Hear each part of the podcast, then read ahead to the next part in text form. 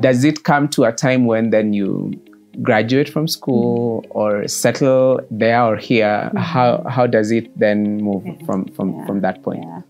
Yeah, so I graduated um, mid 2002 Mhm. and had obviously, even before graduation, started to explore what are the opportunities. Yeah. And um, I, it essentially came down to three choices. Mhm. So, one was to stay in the UK and take on a youth pastor role. Mhm. Um, but it wasn't, attra- I, it just didn't sit as this is my passion, That's this is what what I want to do. yeah. Mm-hmm. It didn't feel like my, my purpose. Um, another option was to work for Balcraig Foundation, the foundation who ran um, the. Mm-hmm. children's home. Um, but it sat already by that point very uncomfortably with me to to be part of an organization that was working in communities here but based elsewhere. Hmm. That dynamic of, of somebody calling the shots who's so far removed, not just geographically, but contextually, culturally, even just language wise. Like it, it, it just, I have a, a depth of understanding, I think, today as to why that's extremely unhealthy. but uh, already at that point, it felt wrong. Um, and the third option, um, my, my grandparents were in the process of transitioning out of Barnardo's. At that point, they had experienced so many people. Barnardo's has quite a reputation in Nairobi. So they had so many people who would come and ask for assistance. And at that point, their policy was that they couldn't help anybody who wasn't part of the Barnardo's community. Um, and that for them didn't sit right. And so they um, transitioned out of Barnardo's and founded Vision Africa um, to be able to help other communities um, with resources that they could raise. And so they would raise from churches, from their friends, from their own networks, um, funds and resources that would allow them uh, to engage, um, not in a very structured way, mm. but they built classrooms, they ran mm. feeding programs, they mm. did a number of different things. And one of the things that had um, kind of become obvious to them as, as a pressing need was um, out of school girls. And mm-hmm. that was before free primary education. So we mm-hmm. had many girls who hadn't even fin- finished primary school, mm-hmm. definitely couldn't go into secondary school. Who were out of school, um, either working in exploitative environments or not working and, and just struggling to survive. Um, and many girls who didn't have the opportunity to continue their education. And so they, by that point, had formed a board and, and set things up um, a bit formally. And, and the board approached me and said, would you like to come and start something for these girls? And they said, we don't have any money. we can't pay you anything, um, but we can give you a place to stay and help you figure it out. Um, and I, after a lot of back and forth, um, very naively, um, I really had no clue what I was getting myself into, but I said yes. Um, and I remember sitting with the chair of the board, um, his name's Bob, and um, he said, We want you to sign a five year contract. And in my head, I'm thinking, Are you mad? I'm not going to live in Kenya for five years. I'm going to do a couple of years and then I'm going to come back home and get a proper job. Uh, and so my intention was to, to go back. Um, and of course, that was uh, 19 and a half years ago. and not only have I stayed in Kenya for those 19 and a half years, I worked for that organization in some form or another for about 15 of those. so, um, so, so yeah, I, I said I'll sign a two-year contract and, and take it from there. Um, and I'll never forget. I remember the night before I left. Um, it was around the early September 2002. And I remember being with my mum in my bedroom. She's helping me pack and organize my things. Um, and I guess I was just having these last minute questions and doubts. Is this really the, the right decision? Um, am I crazy? the, and I remember my mum saying, um, basically, you'll be fine, and you never know, you might end up just staying there. Um, and whether she knew, whether she had a sense that I was headed in, in this kind of direction of, of where my career would actually take me, um, I don't know, but she seemed to just have this peace and this confidence that you'll go and you'll be fine, and actually, it's the right place for you to be. Um, and that was a huge encouragement um, as I was going. Um, so yeah, that, that's how I ended up then here. Um, and then when I got here to kind of start figuring out how do we help girls.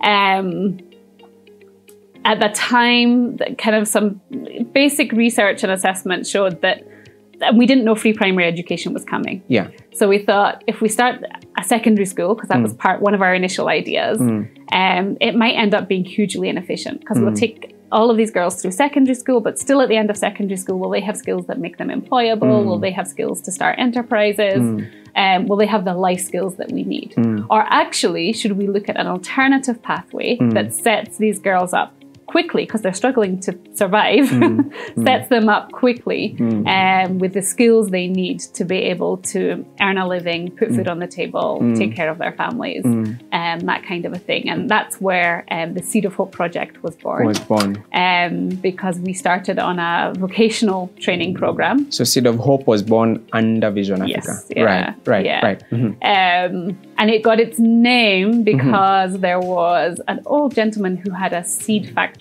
actually in Mm-hmm. Who wanted to donate the factory, but it had all of this huge tax Mm. bill. I mean, it was a bit messy, Mm-hmm. let's just say.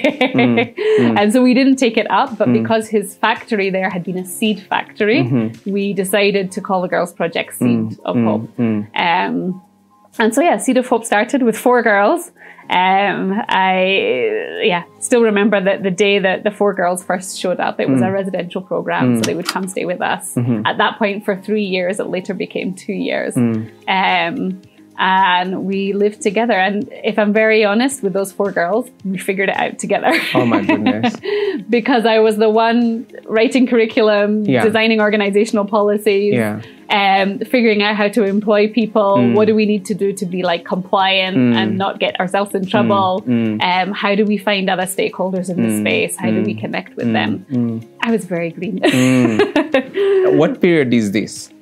So that was late 2002 Mm. um, through kind of 2003. Um, and we walked with those four girls Mm. for really the first um, six, seven months of 2002. Mm. Um, and then took in, I think it was about another 20 girls the end of 2003. Mm, and then that began this kind of cycle of every year taking in, Mm. that was the Nairobi Center, every year taking in.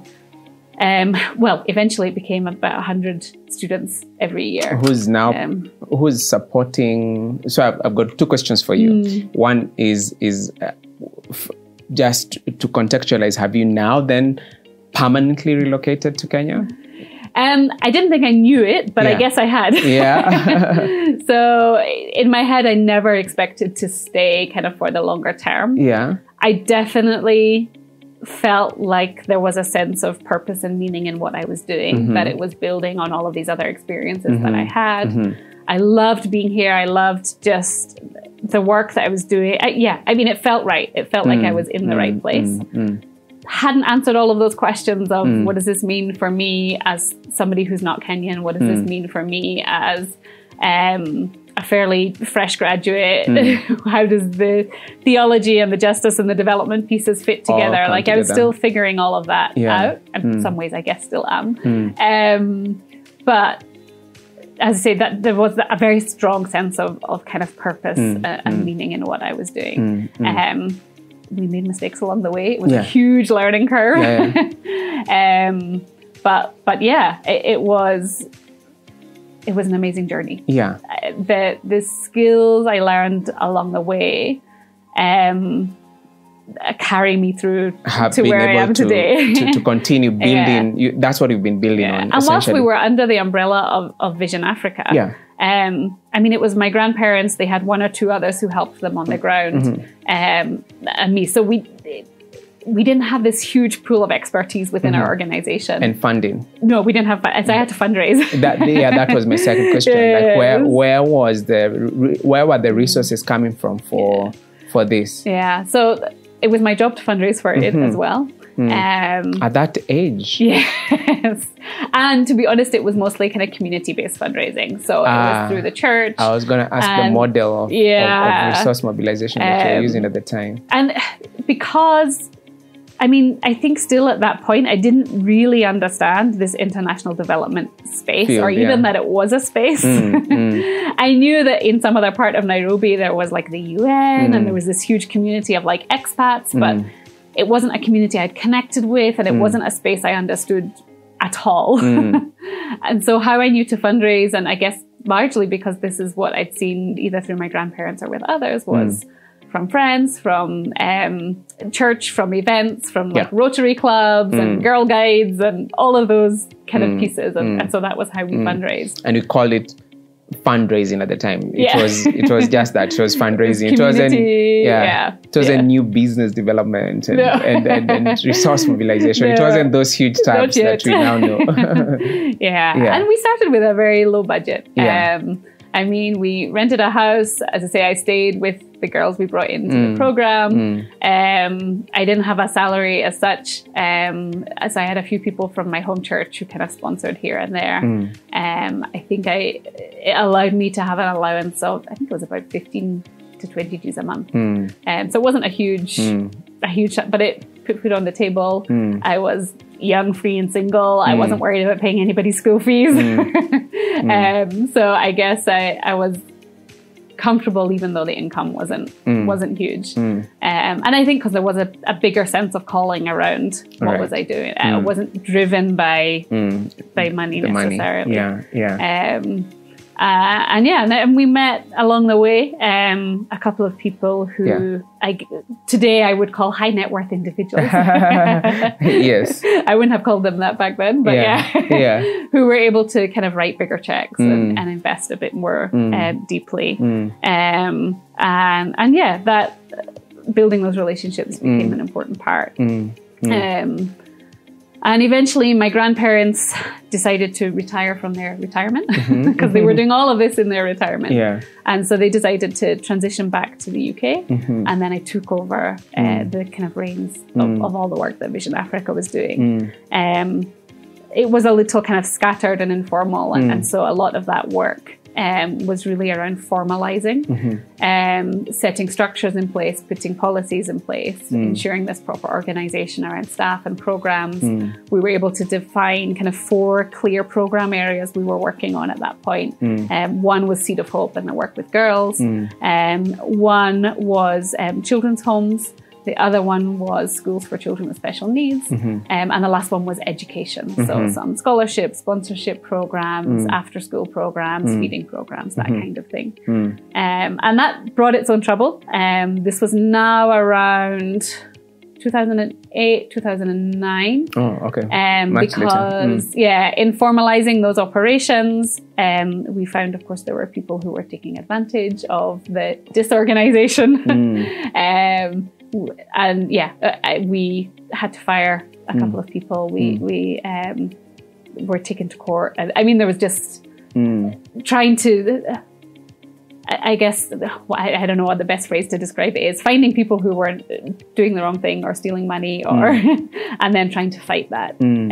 um, by putting systems in place. Um, and we thankfully won all of those battles because we were on the side of of doing the right thing and, and putting the right systems in place. Mm. Um, but it was a difficult couple of years just trying to figure that out, um, negotiate that. Um, just seeing the right thing done, pushing back on, on peop and not letting people continue to steal or take advantage, Mm. um, even though they've been doing it potentially for a number of years, and, and um, yeah, making sure things are done the right way. I guess took its toll for a while. um, so, so yeah, definitely a huge season of growth.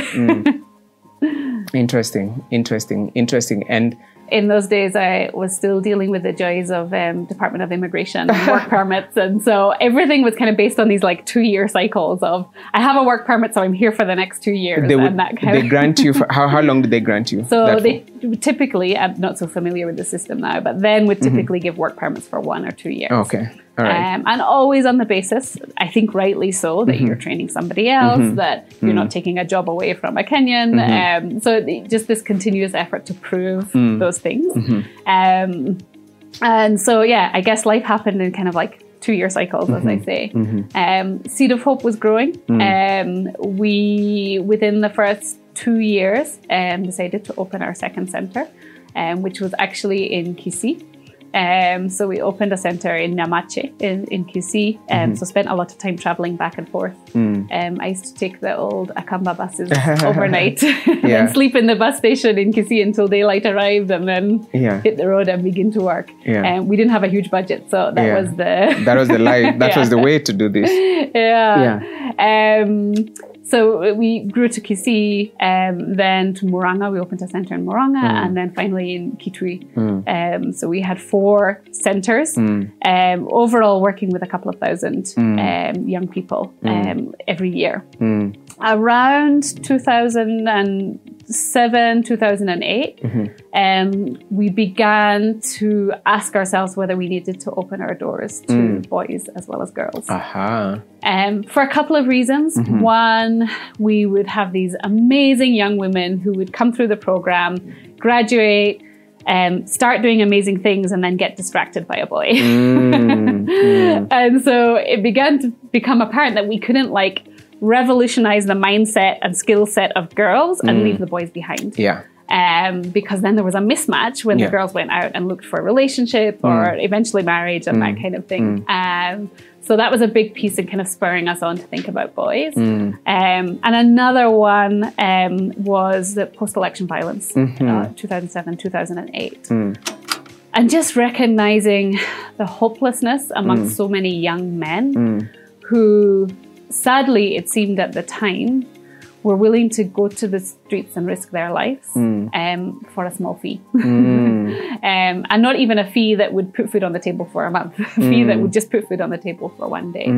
Um, and recognizing that just the lack of opportunity, lack of empowerment across the youth, whether it was girls or boys. And that, yes, girls face very particular gendered barriers to their education and progress, but that there's huge barriers to boys as well. As well. Yeah. And so we opened our doors to boys um, and opened our training courses to boys. Um, it was interesting because then we had traditionally done training courses like um, hairdressing and fashion design, um, home care. Um, and so then we started doing things like carpentry and, and mechanics, but not restricting one or the other to boys and To girls. either. Um, and so opening that up. And, and I remember we used to quite often kind of survey our students and just get a sense of like how they were growing, developing, what was happening, how they were feeling. Um, and I remember after our first year of having male students um, surveying and um, asking, I can't remember how we phrased the question, but what had changed in their kind of perceptions about their own lives and futures since they began at Seed of Hope. And one of the things that stood out from the boys' responses was that they now understand that women can be leaders. Hmm. And that's never something we had had as like an hmm. objective or an hmm. outcome. We hadn't necessarily been working towards it. Mm-hmm. But I think just building this environment where everybody should be empowered, where everybody had this equal opportunity. Opportunity, yeah. um, and where we did have women in leadership because we had previously been a girls' project. Um, and just the way that that in itself shifted Yeah. young men's mindsets, Yeah. I think was quite um, Yeah. unexpected and a nice surprise. One of the unexpected outcomes. Yeah. Yeah, Hmm. yeah. Um, Those across those kind of four or five years Hmm. between 2002, 2008, I guess six years, Hmm. um, is when I met my husband. Um, As you move into that, Yeah. Mm-hmm. that will be an interesting one. Let's take a quick commercial break to change battery, and then Sure. we'll we'll come back Okay. to that's where where I met my husband. yeah.